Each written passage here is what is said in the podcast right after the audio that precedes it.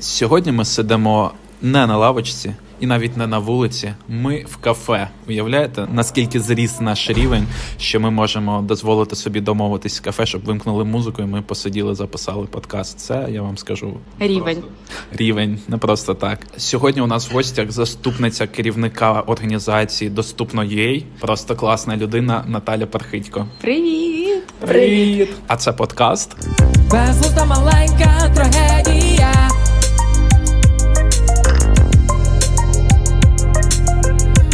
Безглузда маленька трагедія. І ми його ведучі Михайло Комаров. І Наталя Засядько. Сьогодні ми говоритимемо очевидно про доступність. І першим давайте сьогодні я візьму е, керівництво подкастом і першу історію розкажу я. Тоді гостя у нас по класиці буде друга. Наталя замикає перше Окей. коло. По дві історії розповідаємо. Кожен по черзі. Тому я починаю. Я візьму більш загалом не про фізичну доступність, а про доступність розуміння. А за кордоном, коли ви особливо не в англомовній країні, а десь, наприклад, в Німеччині, е, часто є е, знаки дорожні, і все написано саме німецькою мовою. Якщо це особливо країна типу Франції або Німеччини, де вони такі ха, англійська, ми свою мову маємо і не будемо нічого дублювати навіть в аеропортах, бо ну нема чого. Тому я часто з цим стикався, особливо в там в Нідерландах, менше в а, Німеччині більше. І от такі штучки дуже неприємно е, місцями, бо не завжди є інтернет, і можна включити Google Translate, навести камеру і зрозуміти про що мова. Ця недоступність, вона в маленьких речах. А коли хтось каже, що таке доступність, всі думають про пандуси, але це набагато ширша тема. Вона і в Києві насправді є. А просто ми її не помічаємо, бо ми жителі України, які спілкуються українською, українською все зрозуміло. Але ну, якщо ви помічали в метро є англомовні написи, а от, наприклад, десь на вулицях далеко не завжди, в кафе далеко не завжди англомовне меню. Тому треба думати не тільки про людей, які розуміють вашу мову, а й про людей, які хочуть щось прочитати міжнародною мовою, зрозуміти те, щоб е, зацінити вашу культуру більше, глибше і крутіше. Ну, Це, до речі, про урбаністичну доступність, мені здається, в містах і в регіонах. І це насправді дуже важливо, тому що ми розвиваємо місто в плані якихось нових будівель, якихось нових е, районів, умовно, та але ми не робимо місто доступним для. Е, Жителів цього міста і для людей, які можуть приїжджати з інших країн, Так. з інших регіонів. Тому Ці да, мери, насправді це дуже глобальна така річ, якщо так подумати. Мери, які постійно кажуть, у наше місто для туристів, але немає жодної таблички англійською мовою. Людина, яка приїжджає, просто губиться. Е, Тому та про це теж варто іноді задумуватись, особливо якщо ви раптом мер міста, то подумайте.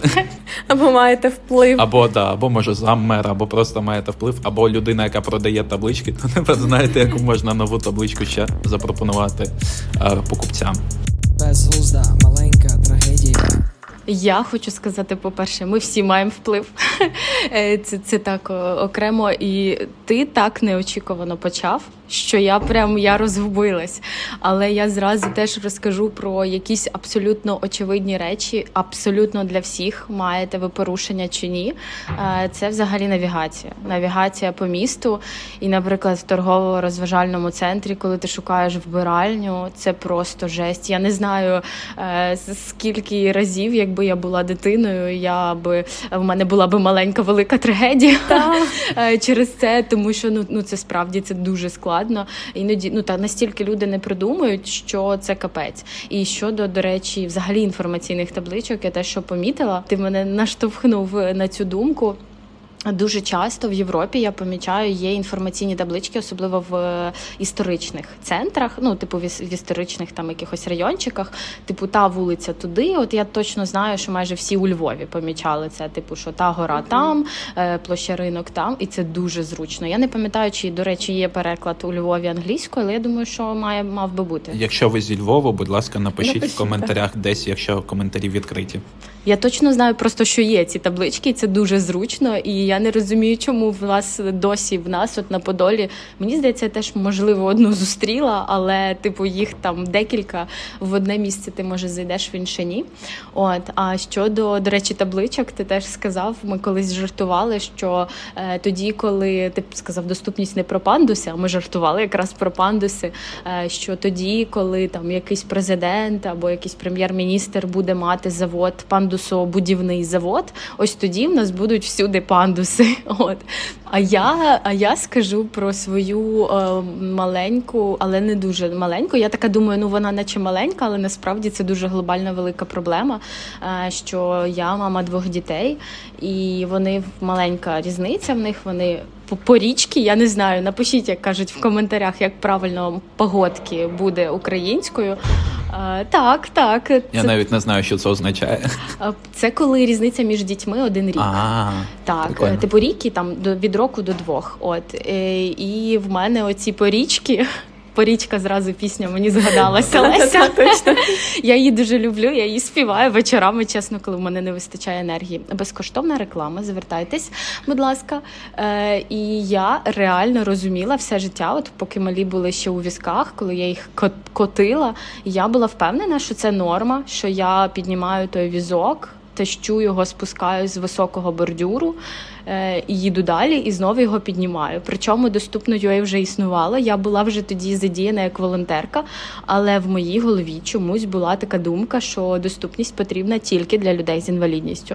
І, типу, що мене це ніяк не стосується, і те, що я ношу е, дітей постійно з цими візками, і причому це ж дві дитини: одну буває в охапку, там другу просто візок несу. Це було дуже епічно. І я думала, що це норма. Типу, що от люди на візках вони не мають, е, типу, не, не треба їх носити. А от е, дітей я це моя ноша. Ось така маленька величезна трагедія. Насправді це це реально трагедія. У мене зараз племінник. Теж я коли приходжу гуляти, то ця коляска скаче типу, по бордюрчиках туди-сюди. Я такий, о, вже навіть ці візочки передбачають так, щоб він зіскакував м'якіше. Тобто легше зробити візочок більш адаптованим ніж е, структуру в місті. Чомусь це 100% Я вибирала візок для дітей, щоб хороша була амортизація. І типу, це перше на що звертають увагу батьки, е, якщо ви українець, якщо ви живете в Україні. Безглузда маленька. У нас сьогодні дві Наталі, тому я буду звертатись до Наталі Засядько також по прізвищу. Наталі Засядько, будь ласка, знаєш? ваша да. А, будь ласка, встаньте, підніміть руку, розкажіть who is on duty today, а також вашу першу історію, будь ласка. Дякую, дякую. Е, ну, Ми сьогодні говоримо про доступність в різних форматах. Та ти там трохи почав говорити про місто. Ми почали говорити про доступність, власне, тоді, коли ми маємо зробити якусь рутинну дію, та і часто е, зіштовхуємося з якимись складнощами. В мене буде історія про доступність в плані комунікації і про сприйняття своєї інакшості. І от, власне, про силу та розуміти, що люди різні, і люди не схожі один на одного, але всі класні і унікальні в цьому. Е, насправді ця історія вона почалася ще з дитинства. Десь в якомусь подкасті, коли ми говорили про здоров'я, я казала, що в дитинстві, після того як я перехворіла на пневмонію, в мене почалося ускладнення із зором, і я почала дуже погано бачити. І мені потрібно було пройти там певний курс лікування для того, аби стабілізувати свій зір і ну добре бачити і мати змогу повноцінно функціонувати в суспільстві. Е, але ясна річ, що це доволі складний процес, бо це там кожні півроку якесь певне лікування, а ще треба носити окуляри, а ще треба робити вправи для очей. І ти там тобі 6 років, ти проходиш в школу в окулярах, і тебе ніхто не сприймає, тому що ти вирізняєшся з поміж інших своїх однолітків, і ти е, ну ніби. Трохи не такий, як всі. Насправді зараз, е, ну і це навіть часом перетворювалося в такий певний е, якийсь булінг в школі. Мені здається, дуже багато дітей з цим і досі зіштовхуються в своєму шкільному житті. І зараз я розумію, що це дійсно безглузда маленька трагедія, тому що. Е, я усвідомлюю свою інакшість, інакшість інших людей. І для мене це цінно, класно, і я відкрита до цього. Але тоді для мене це був дуже травматичний досвід. Насправді я була дуже активною дитиною, але це теж виливалося в якісь такі е, від, ну, відмежування від соціуму, та якийсь там страх якось себе проявляти. І е, зараз я пишаюся тим, що в мене оточення дуже сильних, дуже проактивних і прогресивних людей. І е, ну насправді я бачу, як і, і світ, і наше суспільство розвивається, та і ми дійсно стаємо доступним. Ну, суспільство наше стає більш розвиненим в плані доступності, але тоді це було для мене дійсно такою проблемою.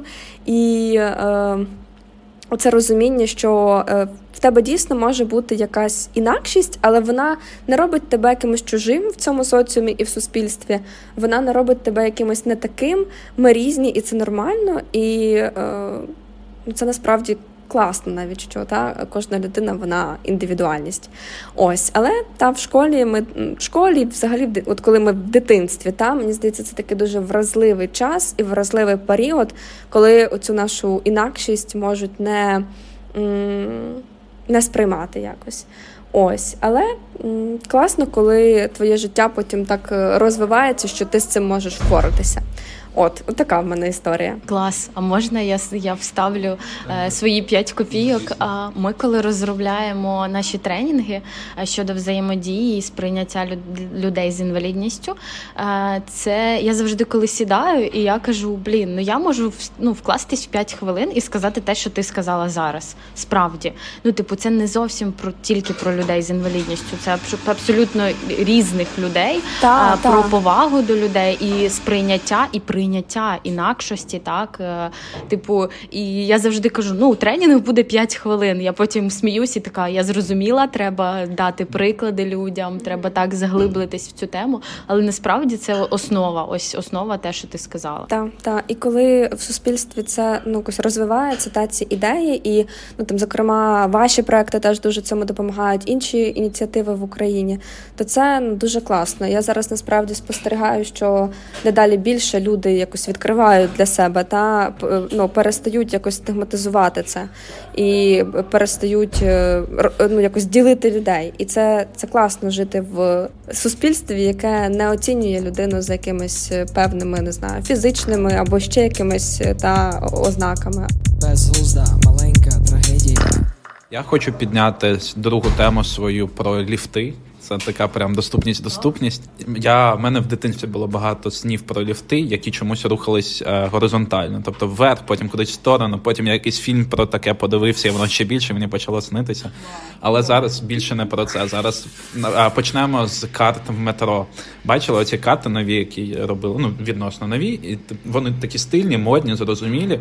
І я завжди дивлюся, де там є цей значечок станції з ліфтом. І це зазвичай станції десь або на відшибі або там одна якась станція, яка випадково в центрі переобладналася, і тепер нормально. Але mm-hmm. насправді з цією найбільшою проблемою зіткнувся саме в момент, коли були обстріли минулого року, дуже сильні Києва, в тому числі і було там по декілька днів не було нормальної електроенергії, особливо коли ввечері повертаєшся, йдеш цими сходами, які зовсім з іншої сторони будинку, піднімаєшся там на свій поверх, який далеко не перший, не другий, не третій. І це у мене є знайомі, які так піднімались на 16 щодня, і це взагалі я не розумію. Я б не виходила з дому. Ну так. А доставки тоді не було якоїсь модної. Зараз можна було б ставити рекламу, але нам ніхто не замовив, тому не будемо неймдропити. Пишіть. Пишіть, да, якщо що, ви знаєте. От, е, Не було доставок, які прям підносили під квартиру. і Це ну, декілька разів за день ти виходив, спускаєшся темними сходами, е, світиш собі ліхтариком на останні 3% батареї телефону, бо і зарядити його також немає чим. Ідеш в якийсь там магазинчик маленький, де теж ліхтариком підсвічують, але от реально відсутність ліфта. Це не ну тоді я відчув цю біль, бо до цього такий, коли маленький, щось ліфт на ремонті. Ну ну ладно, збігаю один раз працює, вверх, да, або так. спущусь один раз вниз, а поки повернусь, він вже запрацює. Але коли це там тижнями е, постійно це помічаєш, то ну я просто по-іншому став сприймати проблему людей, які на візках, наприклад, замкнені десь на п'ятому-четвертому поверсі, і в них взагалі в будинку немає ліфта. І я, ну це просто існування, знаєте, людина, яка може подивитись вікно, або іноді хтось допоможе спуститися. Але я ну я просто не уявляю, наскільки це може має бути обмежуючий досвід, що ну, типу. Просто фізичне обмеження тебе як в клітку загнали, і ти нічого з цим не можеш зробити. Тому а я думаю, тут Наталя може дати да, коментар більш професійний. Ну я зразу скажу, що по-перше, коли в твоєму будинку є ліфт, це вже дуже добре. Це вже дуже класно. Та ну зараз ми в таких умовно да нестандартних, е, якщо можна сказати, умовах. Якраз от е, річниця е, перших обстрілів України, якраз енергетичної інфраструктури, з чим я нас вітаю. Я, якщо чесно, ми це пережили. Так, ми це пережили і це рік Типу, я не знаю, як буде ця зима. Я налаштована дуже позитивно, але павербанки, зарядні станції Все підготовлено, так, в так. мене все підготовлено. Я краще потім е, буду це зберігати як якісь артефакти важко важких періодів е, життя і для України, і для мене. Уявляєте, це ж колись EcoFlow буде в музеї історії Києва. Просто як експонат люди будуть навколо збиратись і такі вау. Оце та ці, ці газові пальники, які коштували 500 гривень, потім через тиждень 1500. Ладно, не будемо про наш про наші болі. Але в мене вже є за 500, тому все добре. О, я вітаю. Полювала. Дяк, так, я полювала, а ще Діма поїхав вже в Британію вчитись, і я в нього ще забрала газові балони. І їх там дуже багато. Я типу розумію, що я зможу навіть, якщо що, ділитися з кимось і когось теж Підготовка рятувати. на найкращому рівні просто до семи. Так, ми хочемо ще, ще одну зарядну станцію, бо в нас є УПС, зарядна станція. Ми хочемо ще одну, тому що ми двоє працюємо. І тому, е, а без роботи, ви ж пам'ятаєте, це ж ми якраз робили проект е, рік тому, якраз в листопаді почали, коли якраз були обстріли, відсутність світла, тривоги постійні.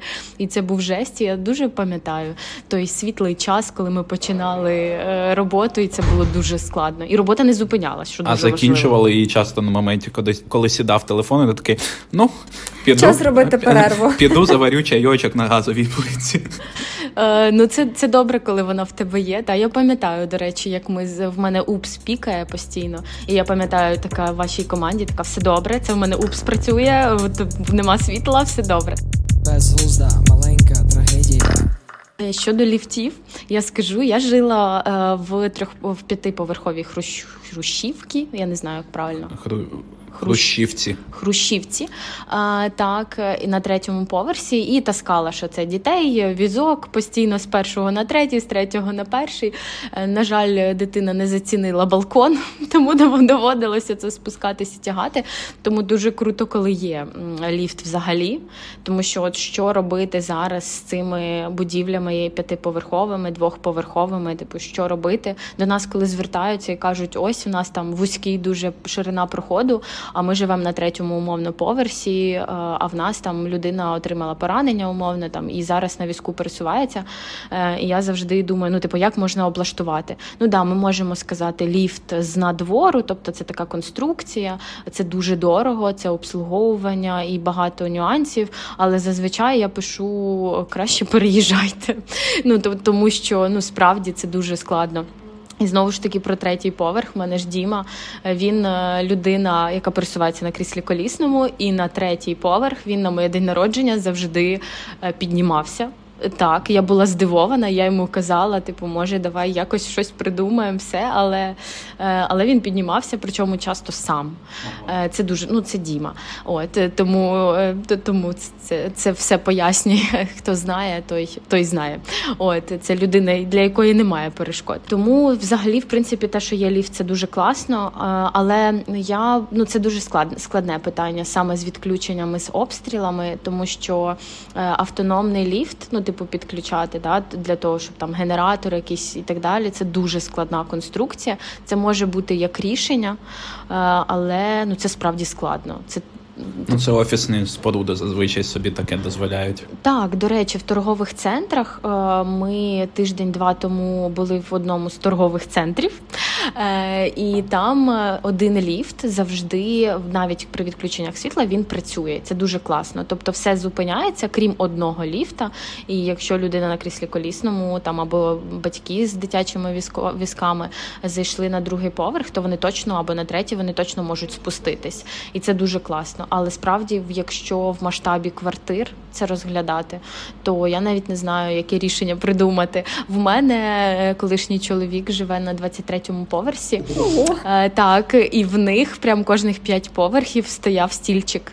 Е, Щоб сісти почути трошки. Так, Ага. це, Ну, ну, та, типу, проду, продумали так. А в нас, наприклад, теж щодо темноти, ти сказав, а в нас зробили е, ці.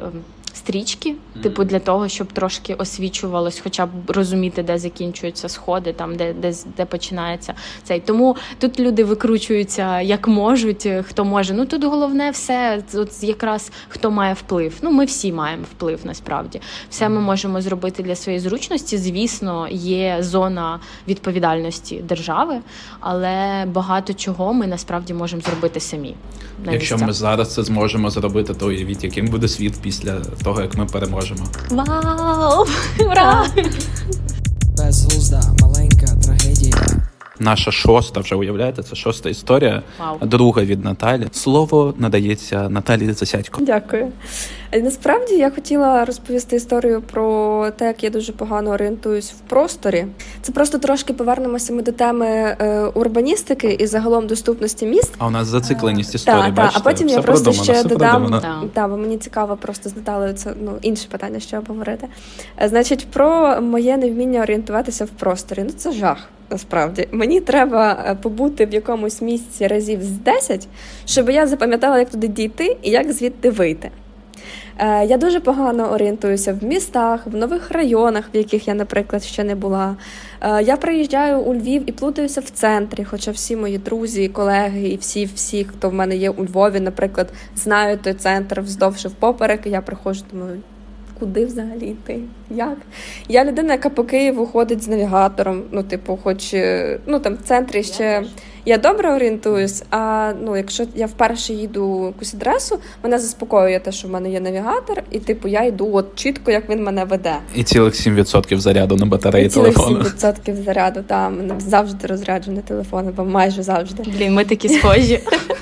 Так, і е, власне, як вирішити це? Проблему та цю маленьку безглузду трагедію. Ну, перше моє рішення це навігатор, але він часом веде дуже дивними шляхами і не завжди веде туди, куди тобі треба. А інший спосіб вирішення це от те, про що ти казав: таблички і взагалі якась урбаністична доступність. Бо, наприклад, е, ну там в віддалених районах, в спальних районах, та, де просто там багато будинків як знайти той, що тобі треба. Я е, зараз живу в комфортауні на лівому березі, і я коли вперше туди потрапила, я не змогла знайти свій будинок, тому що там, до речі, є таблички, але вони якось розташовані не всюди. І їхнє розташування трошки якесь дивне, нелогічне і хаотичне що я, мені здається, обійшла ту територію разів п'ять, щоб знайти свою секцію і свій під'їзд.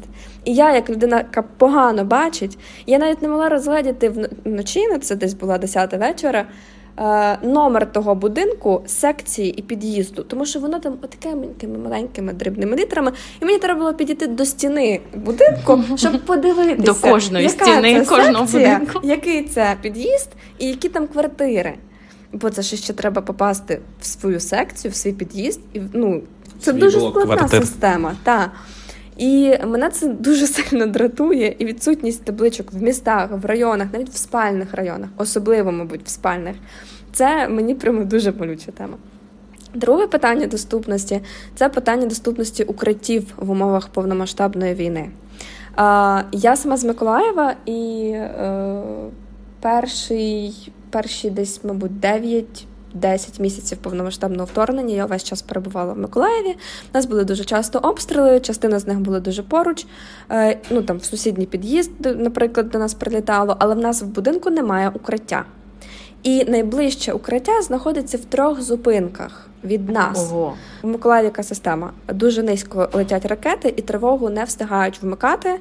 Дуже часто таке буває, що спершу ти чуєш вибух, потім дають тривогу. Часу, щоб дійти до укриття, в тебе фактично немає. Все, що ти можеш зробити, це е, ну зайти десь в якийсь коридор, щоб було дві стіни. І це перша була проблема. Друга проблема була в тому, що в місті дуже мало підготовлених укриттів, і їх в принципі мало. Ті укриття, укриття, які були в будинках або в школах, вони просто не адаптовані, ну власне, щоб бути укриттям, е, тому що там були якісь склади, там був якийсь бар умовно чи ще щось. І е, це питання взагалі доступності ну, для усього суспільства. А що тоді говорити про те, як дістатися до того укриття і як в нього спуститися? Якщо це, наприклад, люди е, похилого віку, та якщо це е, люди з інвалідністю, якщо це люди, які, е, наприклад, мають поранення, або не знаю, люди після операцій, умовно, навіть там не пов'язаних з війною, та яким просто складно ходити. Ну і насправді це було для нас проблемою для усього будинку тому що по суті нам не було е, куди спуститися. І е, скільки в нас е, вже в принципі триває війна, та і скільки в нас часу триває вже повномасштабна війна, але мені здається, що це питання з укриттями досі під великим питанням, тому що вони досі багато з них недоступні, не обладнані і це реально проблема. Недоступність е, це взагалі жахлива проблема, тому що я пам'ятаю, ми робили рік тому перед форумом інклюзивності опитування запити на міськради. І коли нам писали там, що 10% е, укриттів доступні, а потім виявлялось, що там взагалі зачинено. Угу. Це був повний треш. Е, і, взагалі, типу, да, зараз е, така хайпова тема, да, там з тими бруківками і так далі. Але бляха, якщо ви знайшли 300 мільйонів для перекладення асфальту в своєму, в своєму містечку або відкриття стадіона, якого хера, вибачте, ви не подумали, хоча б про одне якесь укриття. Щодо того, що треба бігти там три зупинки, то це взагалі, ну, типу, навіть згадуючи той обстріл, ем, коли люди біля поліклініки чекали, так і загинули, то ти розумієш, що краще не виходити взагалі. Та, та, ти це мій найбільший сидиш, страх. насправді. Ти сидиш в квартирі, тому що ти розумієш, що е, це ну, поки ти будеш бігти, це може бути ще більш небезпечно, ніж якщо ти будеш залишатися вдома. Це мій найбільший страх. Насправді, після відео з е, торгового центру, пам'ятаєте, рік тому в липні обстріл був в місті Кременчуг, а, по-моєму, пам'ятаєте, там, де обстріл перша балістична чи щось так, так, так. Це був це був просто жесть. Я тоді чесно, я тиждень не могла відійти, і мій найбільший страх після відео від того обстрілу це опинитись на дворі, тому що так, я бачила, так. що творилось уламками з ну з людьми. У мене після цього, до речі, відео і взагалі після цієї ситуації був страх виходити з дому само, ну, самій, тому що я знаю, що в екстремальних умовах в мене інстинкт самозбереження не працює. Я стаю дуже розгублена, і я не впевнена, що я зможу зреагувати там і лягти якось швидко та впасти. І в мене був був, був навіть страх виходити самі на вулицю, тому що ну, мовно, якщо ти там з іншою людиною, то ймовірність, що ви там якось разом зреагуєте, ну там вочевидь, мабуть, більше, бо там можна якось там штовхнути один одного ще щось. І це ну це дійсно дуже е, складно, морально, е, коли ти це бачиш. Та це дійсно великий страх. Це дуже дуже стрьомно. Я не знаю. Я пам'ятаю, на мене досі, якщо чесно, ті відео перед очима. От е, блін, я ще хотіла щось сказати, і я забула про про укриття, мабуть. А про навігацію, по-моєму, ти ще казала. Так, я так, хотіла вставити про навігацію. Ми два з половиною місяці з дітьми, коли евакуйовувались, жили в Вільнюсі. і Я жила на околиці, і дуже круто те, що там на всіх перехрестях були, типу, от там вулиця така, Клас. там вулиця, і це так зручно. І це був спальний район. Тобто, це навіть не історичний там центр міста, це просто спальний район, але ти розуміла, хоча б деяка де, вулиця де знаходиться і де ти знаходишся. І причому це було не так, коли знаєте, три метри над над рівнем вулиці ставлять ці та, е, ставлять ці ну, показчики, коли ти справді не бачиш, бо я так, теж поганенько бачу. Та, просто. А вони, типу, десь ну, метр вісімдесят, мені здається, якраз зручно, коли ти особливо здалеку дивишся. І ну, взагалі, да, інформаційні показчики, інформаційні таблички. Коротше, це дуже важливо теж для всіх. Безглузда, маленька трагедія. Так, насправді це ну велика проблема всюди, і крім Вільнюса, очевидно. Там все окей. Там Вільнюс молодці. Зараховано 5. Я люблю Вільнюс. Я дуже вдячна. Це просто литовці, це люди, литовці, поляки. Це просто люди. Я не знаю. Я майже у всіх країнах, яких була, але особливо я виділяю от е, Литву, е, Польщу і Велику Британію. Я не знаю, там люди такі, якісь добрі, такі, такі хороші, такі всі е, так нас прийняли. Насправді це ну це неймовірно. Бачите, як, як, яка різностороння може бути доступність і недоступність, очевидно, також. Підтримуйте одне одного, підтримуйте ЗСУ. Дивіться посилання в описі до цього подкасту. Там буде багато цікавого. Ми дамо обов'язково посилання на крутезний кліп від доступної та Альони Альони. Можливо, ще якісь посилання. Обов'язково інстаграм Наталі і Наталі, і мій також буде. Тому, якщо що. Ви знаєте, що робити. Хто ще що хоче завершуючи завершальне слово сказати? Я хочу, щоб всі пам'ятали, що кожен з нас має вплив, має свій вплив. Так, ми не можемо там умовно змінити законодавство, але ми можемо поставити той стілець в під'їзді. На кожному п'ятому поверсі. І можна ще якусь пляшечку води і щось поїсти. Так. Дякую всім, що слухали. Дякую гості за те, що прийшла. Дякую. Доєдналася. Дякую. Це був подкаст. Безглузда, маленька трагедія.